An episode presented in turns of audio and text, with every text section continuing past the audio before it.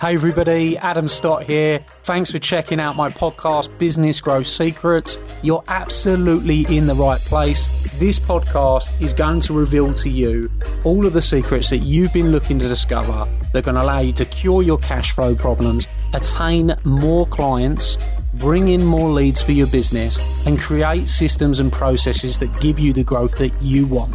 You are going to discover the business growth secrets you have been looking for that I've used to sell over 50 million pounds worth of products and services on social media and help clients everywhere to grow their businesses on demand. So, let's get started on the Business Growth Secrets podcast.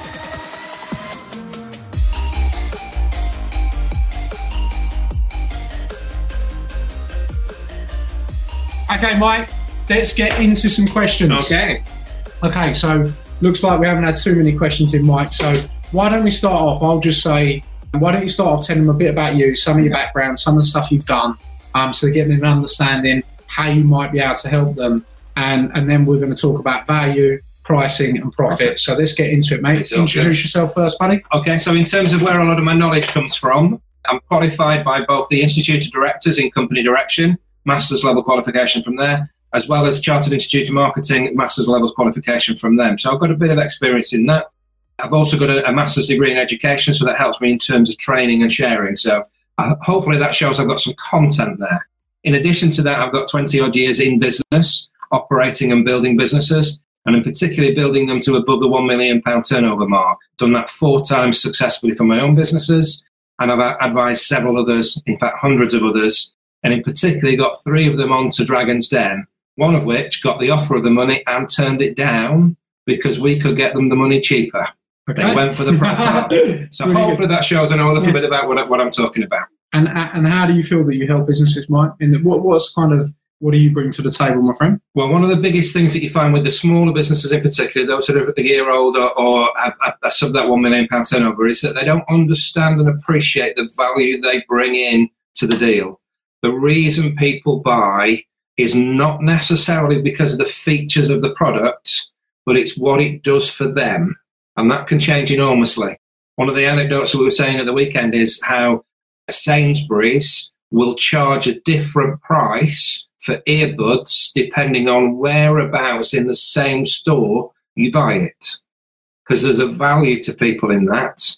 First of all, most people don't know it, but if you buy it in the beauty counter, you'll get half as many earbuds for your, for your pound than you will from if you buy it in the baby centre. Now that's ridiculous. It's the same product by Johnson's, packaged in the same way, in the same store, and yet you're getting half the value for it. Why? Well, the reason is is that they're going on the impulse and the convenience rather than you going and checking in the other area. So they understand the value. They know that most people in the shop are trying to do it quickly, Um, and that's the way in which they can work it around. So that's what a lot of businesses miss out on. They do that, and the mistake they make is that they don't have a, a wide enough range of pricing structures and, me- and mechanisms. So they don't know how to price. A lot of them, when they start off, you're looking out at the market, the best thing that they can do is, well, it's going to cost me this, I'm going to add 10% on. And that's called a cost plus price. Now, that has no indication as to the value that you're bringing. And if the, if the customer doesn't buy at that, what can you do? You ne- negotiate down and you're giving away all of your profit in the negotiation. So you've got nowhere to move. How does a so from your perspective, Mike? How does a business owner that's looking to go out there, build their business, maybe they're an early stage or a medium stage, whatever it might be, how do they really understand their true value? Let's start with value. What's the best way for them to analyze their value in- from your perspective? So the first thing that you've got to do is look at what it is that you do and the difference and the impact it makes on your customers' proposition, whatever it is Yeah. they're doing. You may be selling Right, right. business to business and you look at what's the benefit that they're getting. Absolutely. From there, you can then look at what the competition pay for it, are charging for it, so you know how you're competing. You then decide your brand personality. If you want to be a premium quality product, your price has to be above the competition. Otherwise, you're not a premium. But many, many businesses don't have it in their minds that they can go out and actually be that. Like, well, I'm just at the beginning. I can't be premium. I'm just at the beginning. You know, um, and and they struggle to do that, don't they?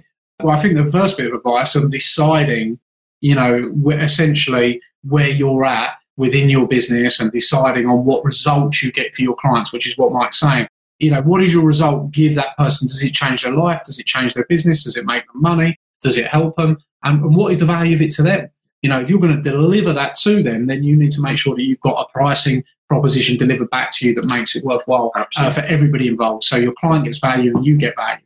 Okay, so let's talk about um, one other thing on that before. Yeah. The customer won't buy if you're not adding value to them, no matter how cheap your product is. Yeah, absolutely. yeah. If it's not adding value to them, they won't buy it. Yeah. Okay. So we've always got to be looking to add value. Okay. Um, in terms of the pricing, so how does so they they look at the what they're bringing to the table. Yeah. They look at the result they're getting for the client. Yeah. Now they've got their pricing. Most businesses, I would say that I see when they start out, the prices are too low. How does a business owner, in your perspective, your opinion, get themselves to the point where they can increase prices and deliver that message? Yeah. Have a chat about that and tell people what you think. So again, within there, in terms of the strategy of building up your pricing, it's the classic things we've been talking about about the proof statements. What you can show to so that other people know that you're doing successful. The best ones of those are cus- customer testimonials, track record, having something that's different that is important to the client, so you can be building it up into that side. Innovation, yeah. Absolutely. So it's innovation. The clearest thing is knowing how you fit into your marketplace and who your real competitors are. So I'll go back with a story about the Harley Davidson bicycle. Harley Davidson's biggest competitor is not another bike company. Harley Davidson's biggest competitor is home improvements. Why, you might ask? Mhm. The reason being is that when you're when the, the, the I'm being very sexist here, so do forgive me, but the male hits his midlife crisis Be careful. and wants to go for the bike. Yeah. One day I may hit that, I don't know.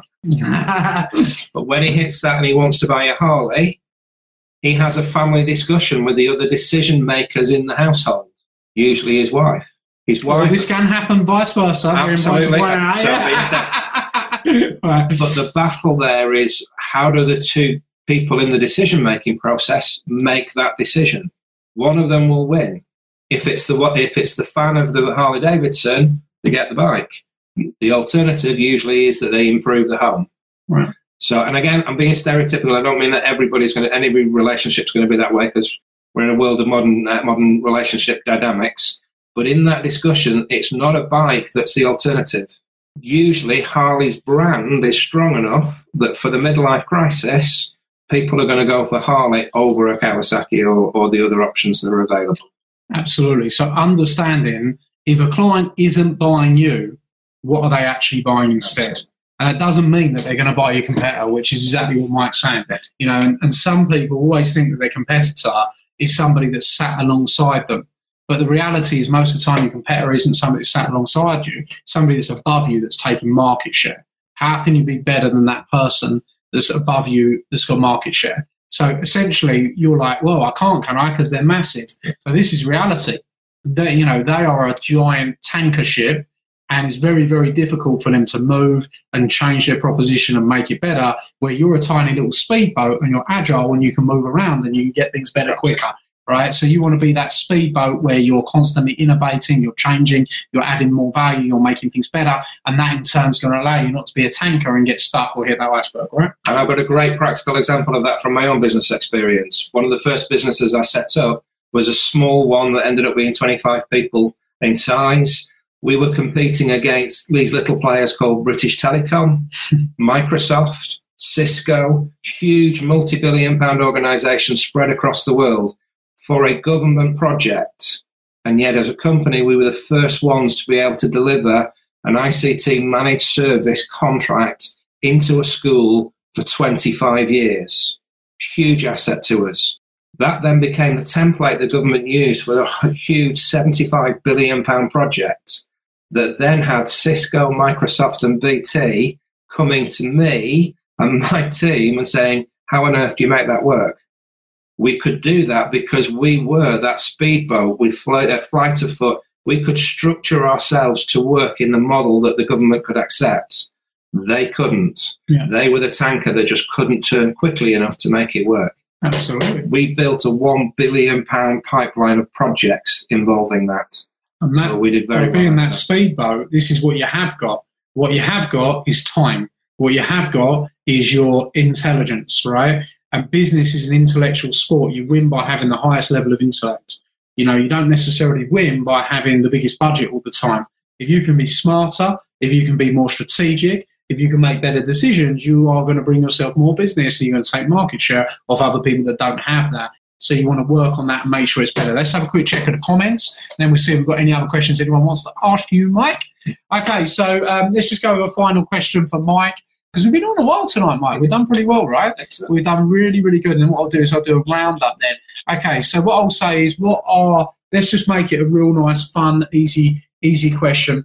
You've been Business Academy, Gold Circle, Speaker Forum.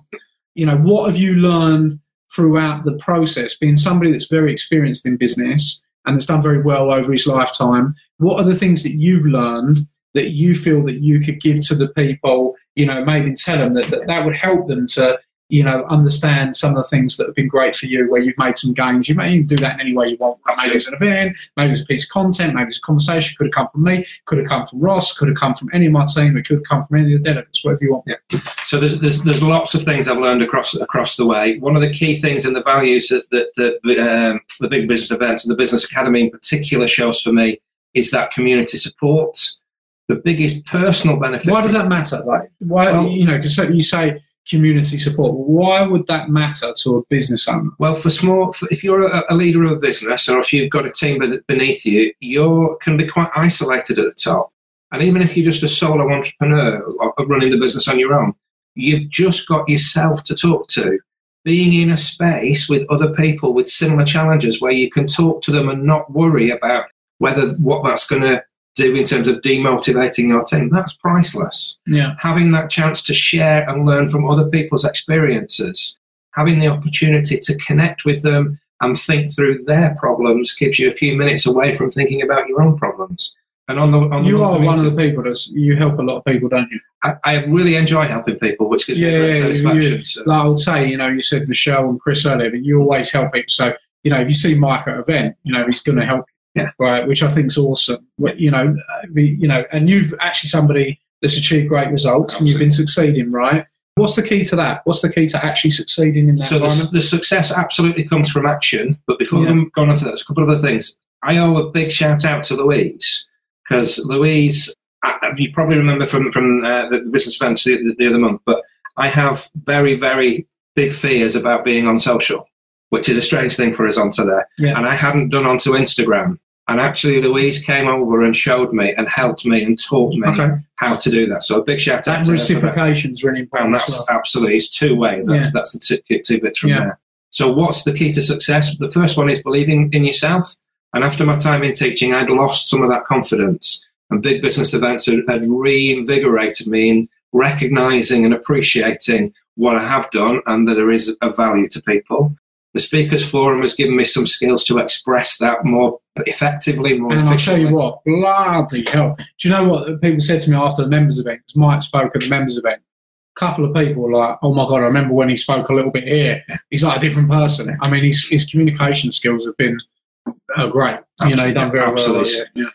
make, making it relevant, building it up through. So it's built me on my confidence, it's built on ad- additional skills, and it's also built on some more knowledge. There's areas that I didn't understand. I joined big business events on the free, the free social media course on the basis that I thought I pretty much know business, but I don't know social media. The power behind social me- the social media programs, and particularly Rockstar, is recognizing those business business models that make it work, and it opened up a whole new set of business models for me that I can work with. and. Putting that aside, then, putting big business events aside, three tips for the people watching from your business experience 20, 25, 20, 25 years in business, however long it is. Or is it longer than that? 25, yeah. I'm, I'm, I'm, I'm young enough to be. Nah, right. So just give them three good tips that really could add some great value to them. The key bit is understand why your customer is buying you, because that's the explanation of how you set your price. That's good advice. Yeah. Yeah. First bit on that. Second is believe yourself enough to have to charge them the price that you find scary. If it's scary to ask, then to, to ask for it, then that's the right level to be starting at. And the final thing is everything's a negotiation. So if the customer tells you that that's too high, you then find a way to negotiate and take something out to agree a deal. And negotiation is not always on price. No. You know, negotiation might be on value. You know, what value you're getting, you know, what additional support are you getting, how can you know, how can you help in those different ways? I think that's important. So Absolutely. So you can package things in Yeah. or you can take things out so that it's hitting what they're willing to pay for. Absolutely. Okay, well, I hope you've enjoyed tonight. So I'm going to have to wrap up a couple of here. Hey everybody, Adam here, and I hope you loved today's episode. Hope you thought it was fabulous. And if you did, I'd like to ask you a small favour.